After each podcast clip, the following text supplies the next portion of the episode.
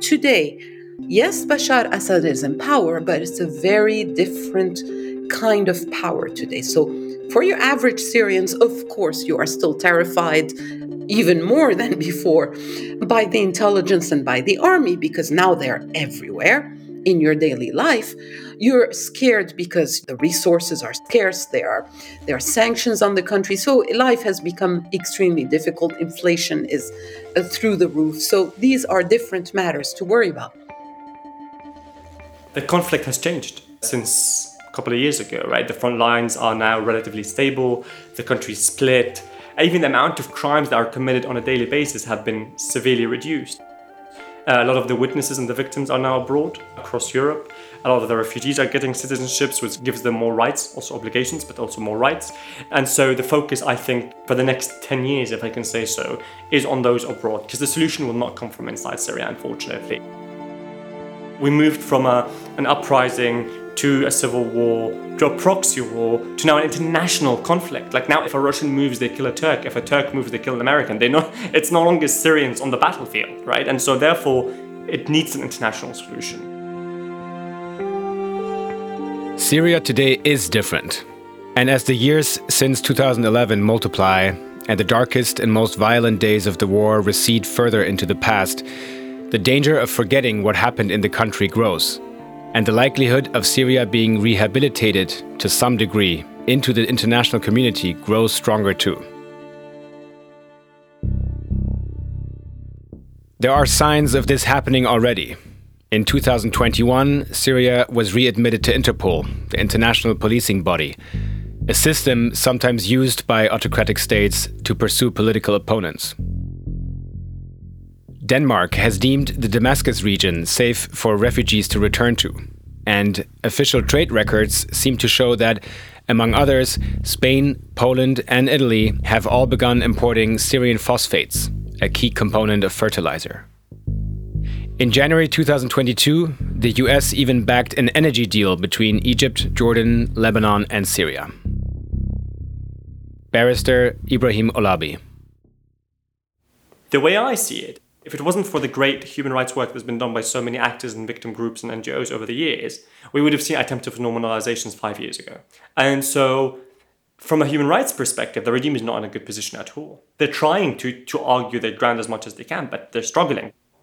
If we talk about accountability, we always have to think about what do the perpetrators care about, right? Can I create a consequence for their actions about things that matter to them so that they cannot benefit from whatever they care about. So, for example, the regime cares about its international legitimacy, being seen as a state, being seen as an actor that is legitimate, that has the ability to enter into legal relations with other states. And that's what we're trying to kind of push against that, you know, the regime is part of the problem, not part of the solution.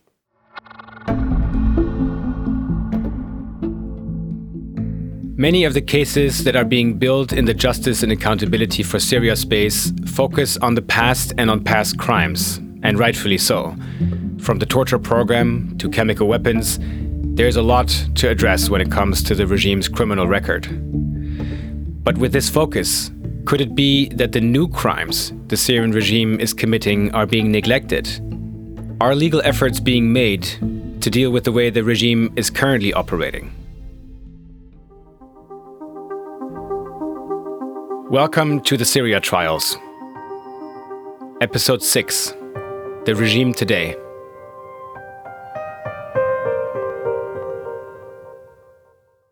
Although the country of Syria may have changed dramatically after 11 years of war, has the way the Assad regime functions really changed that much? Has the Syrian regime, in fact, changed at all since the days it was led by Bashar's father, Hafez al Assad?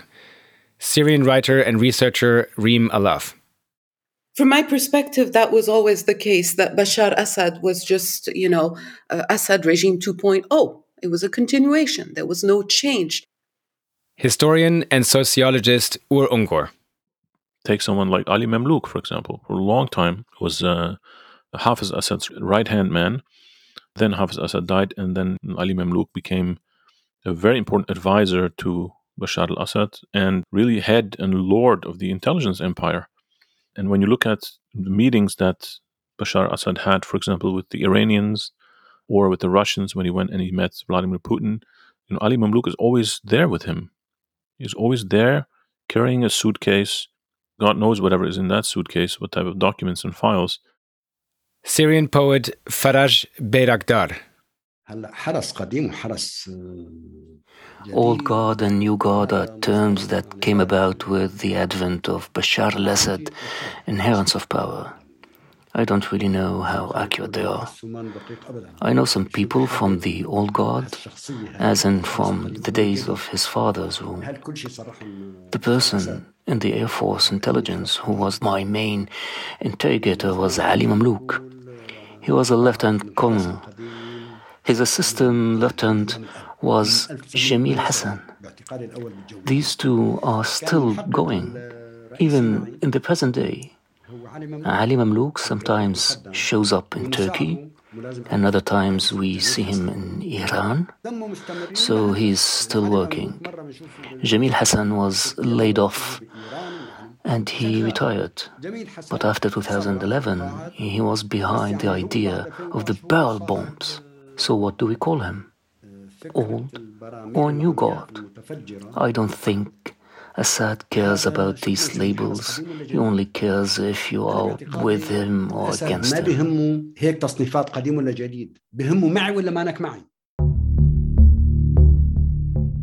Jamil Hassan has been one of the most loyal members of the Assad regime, who we could call part of both the old and new guard.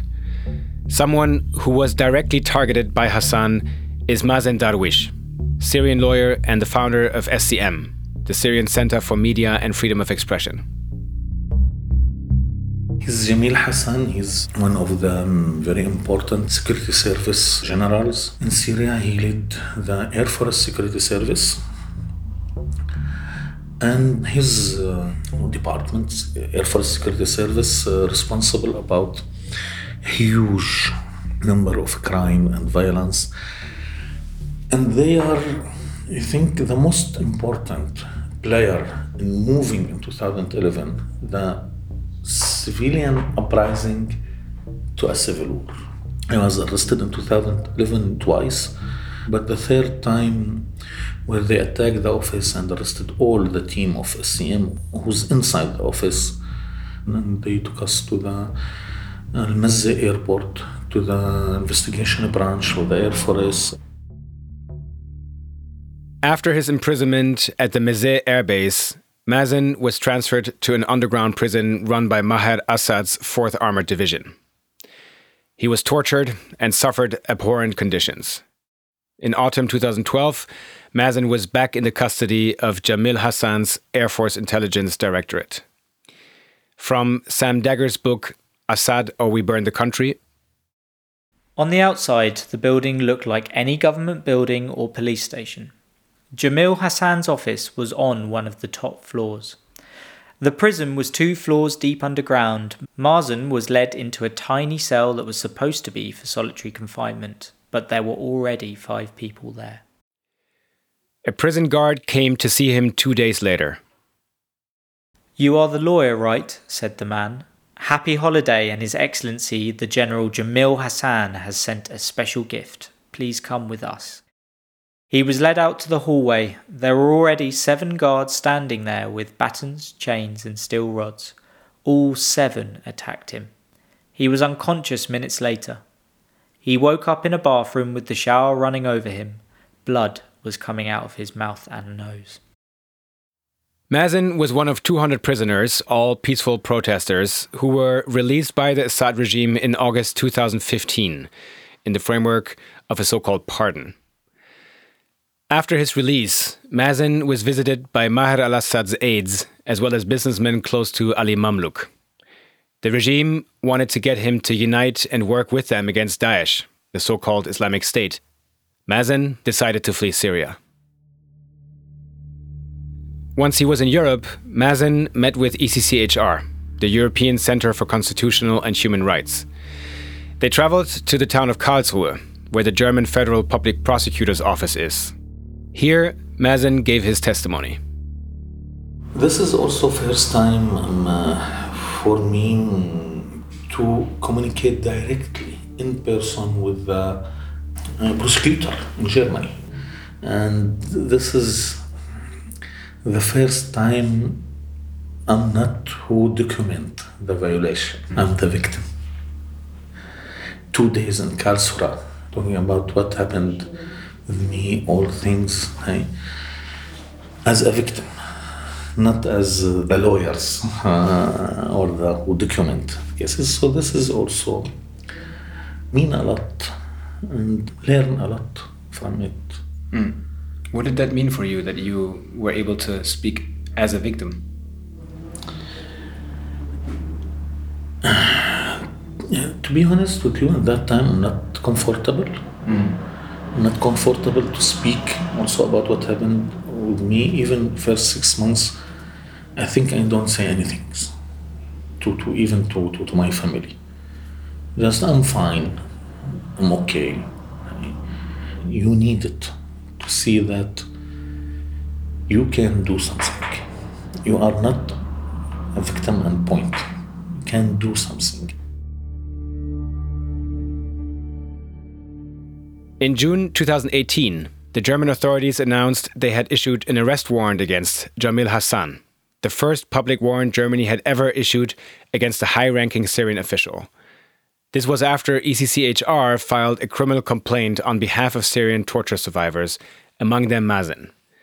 The crimes addressed in the complaint, including killing, persecution, and torture, were committed between September 2011 and June 2014 in five Air Force intelligence branches in Damascus, Aleppo, and Hama. It's mean a lot. To be honest with you, this is the first practical result. So for me, it's I need it. Me personally, as Mazen, I need something practical. I need to say that yes, we can. Jumana Saif, a legal advisor at ECCHR, worked on an additional case against Jamil Hassan.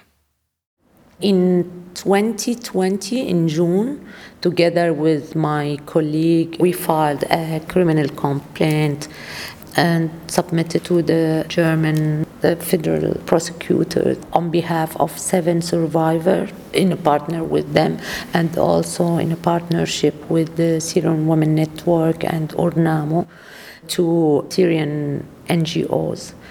And the investigation is still ongoing. Our main demand was to add sexual and gender based crimes as a crime against humanity to the arrest warrant of Jamil Hassan to prove it was committed systematically and uh, in a widespread manner alongside other uh, international crimes. Uh, we all know that, especially these crimes, have the long lasting impacts on the survivors and also very harmful, very deep impacts. I think it's, it's important for justice to all these uh, crimes to be also mentioned, to be recognized as a crime against humanity. But despite the international warrant for his arrest, Jamil Hassan has traveled abroad on at least two occasions since it was issued in 2018. He was admitted to the American University Hospital in Beirut, Lebanon, in June 2018 after suffering a heart attack, just around the time the warrant was issued. And then, in early 2019, German officials received information that Hassan was receiving treatment at the same hospital's cardiology department. By the time Germany sent an official extradition request to Lebanon, Hassan was long gone.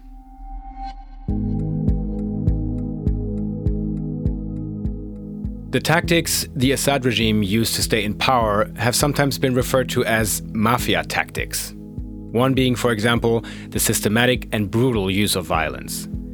Another mafia tactic the Assads have used has been to always keep it in the family, elevating only close family members and a small number of trusted confidants to the highest positions of power, and keeping them there, like Bashar's brother Maher al Assad and Jamil Hassan. But the Assads have also shown a very mafia esque willingness to eat their own if necessary. It is rumored that Bashar may have even had his brother in law, Assef Shawkat, his elder sister Bushra's husband, assassinated after he showed signs of opposition.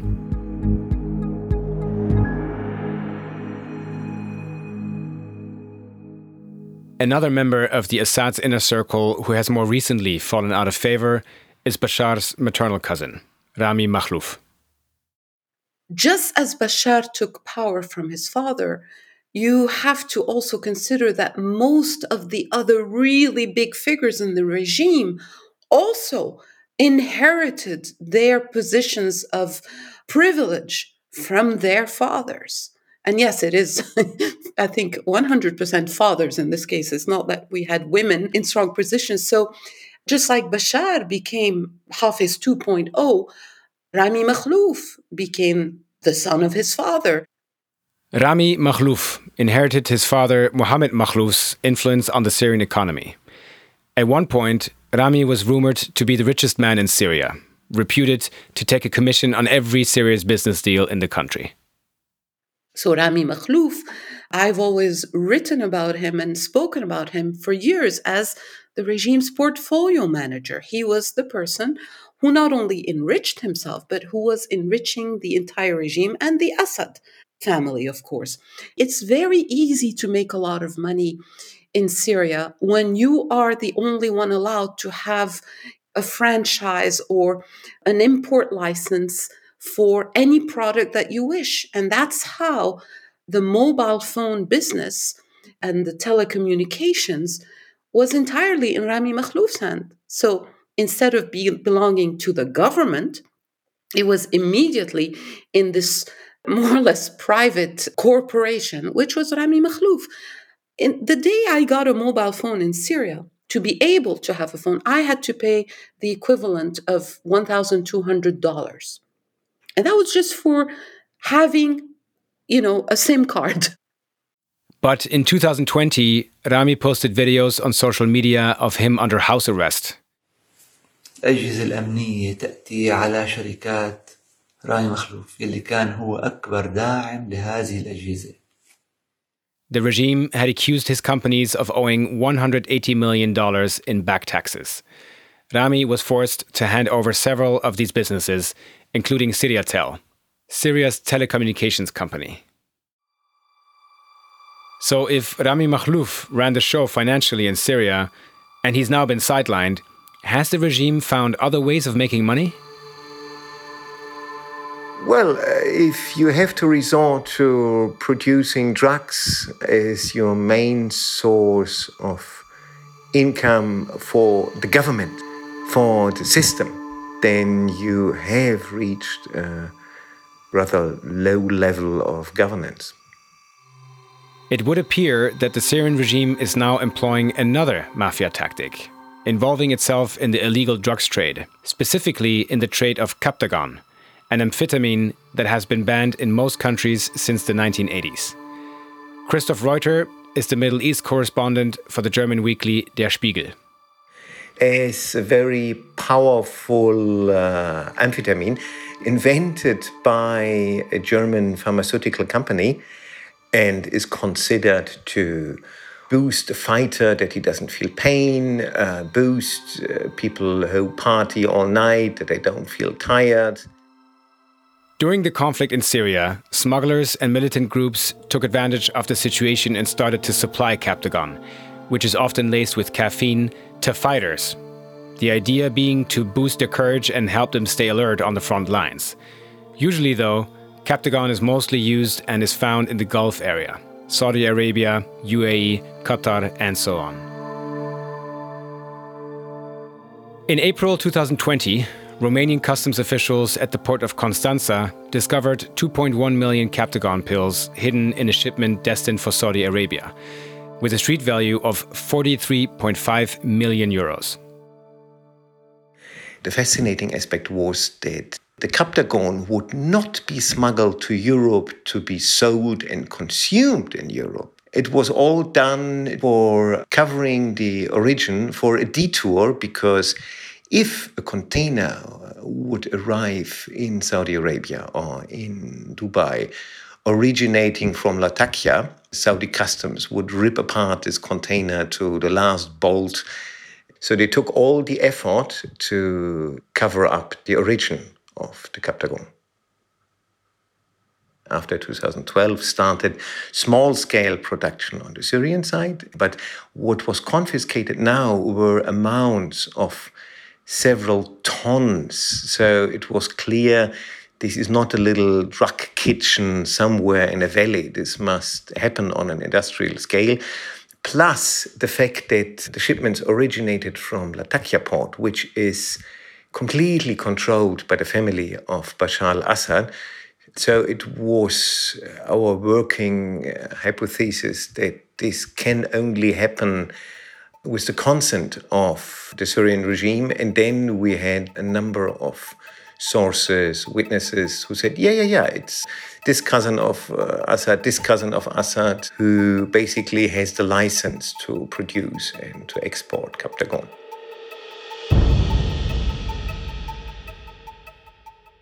There probably aren't any official licenses to produce and export Captagon. It is more likely that these cousins received unofficial but necessary permission from the top members of the Assad family.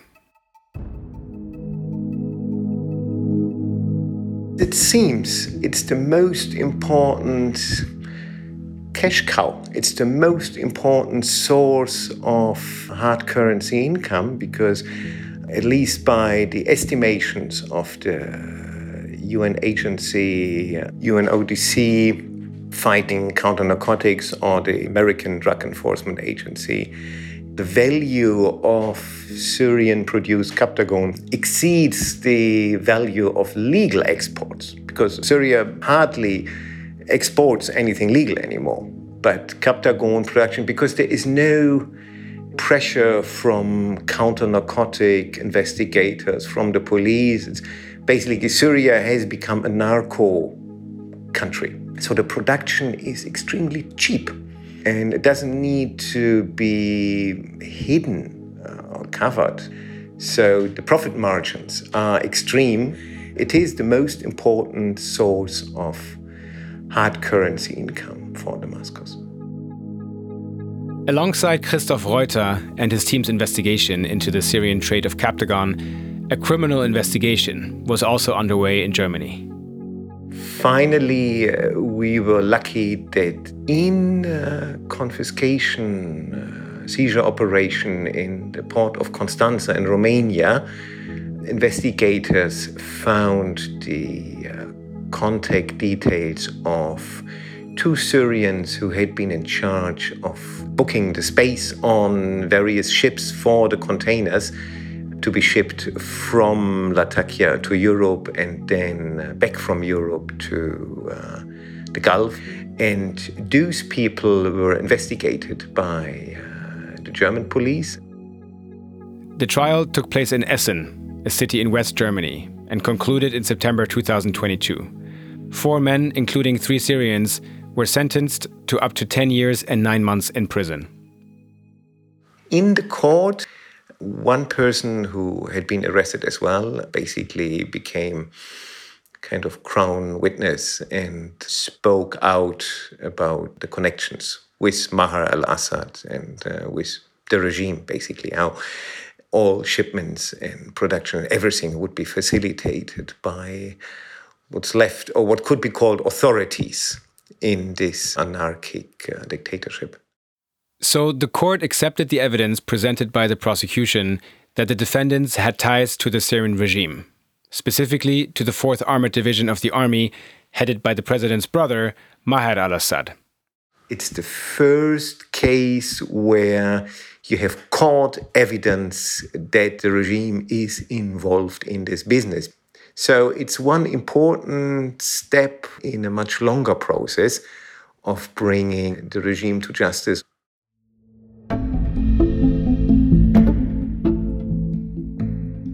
Alongside the cases that deal with war crimes and crimes against humanity, more technical cases like the Captagon trial contribute to putting the pieces of the Justice for Syria puzzle together.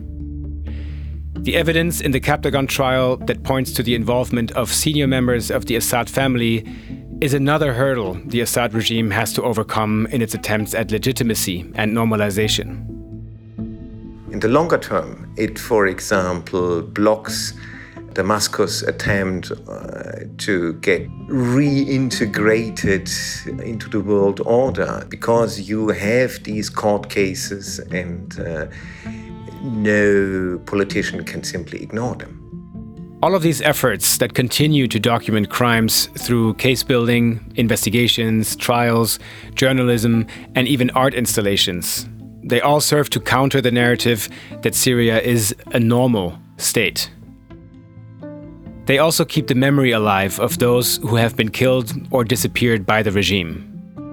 In October 2018, investigative judges in France issued international arrest warrants, including against Ali Mamlouk and Jamil Hassan, for complicity in crimes against humanity. The warrants came out of a criminal complaint filed by the brother of Mazen Dabbagh, who was arrested with his son Patrick in November 2013. They were taken to Meze Military Airport, run by Jamil Hassan's Air Force Intelligence. The same place Mazen Darwish and his SCM colleagues were taken in February 2012. Mazen and Patrick Dabbagh have not been seen since. The brutality of the Assad regime is not limited to the torture chambers of its branches and prisons. The torture is passed on and felt indirectly by the families of those who have been taken, as the regime withholds information about their loved ones' whereabouts and fate. Huge numbers of the arrested are not heard from again. They're disappeared with no way of their families knowing if they're dead or alive.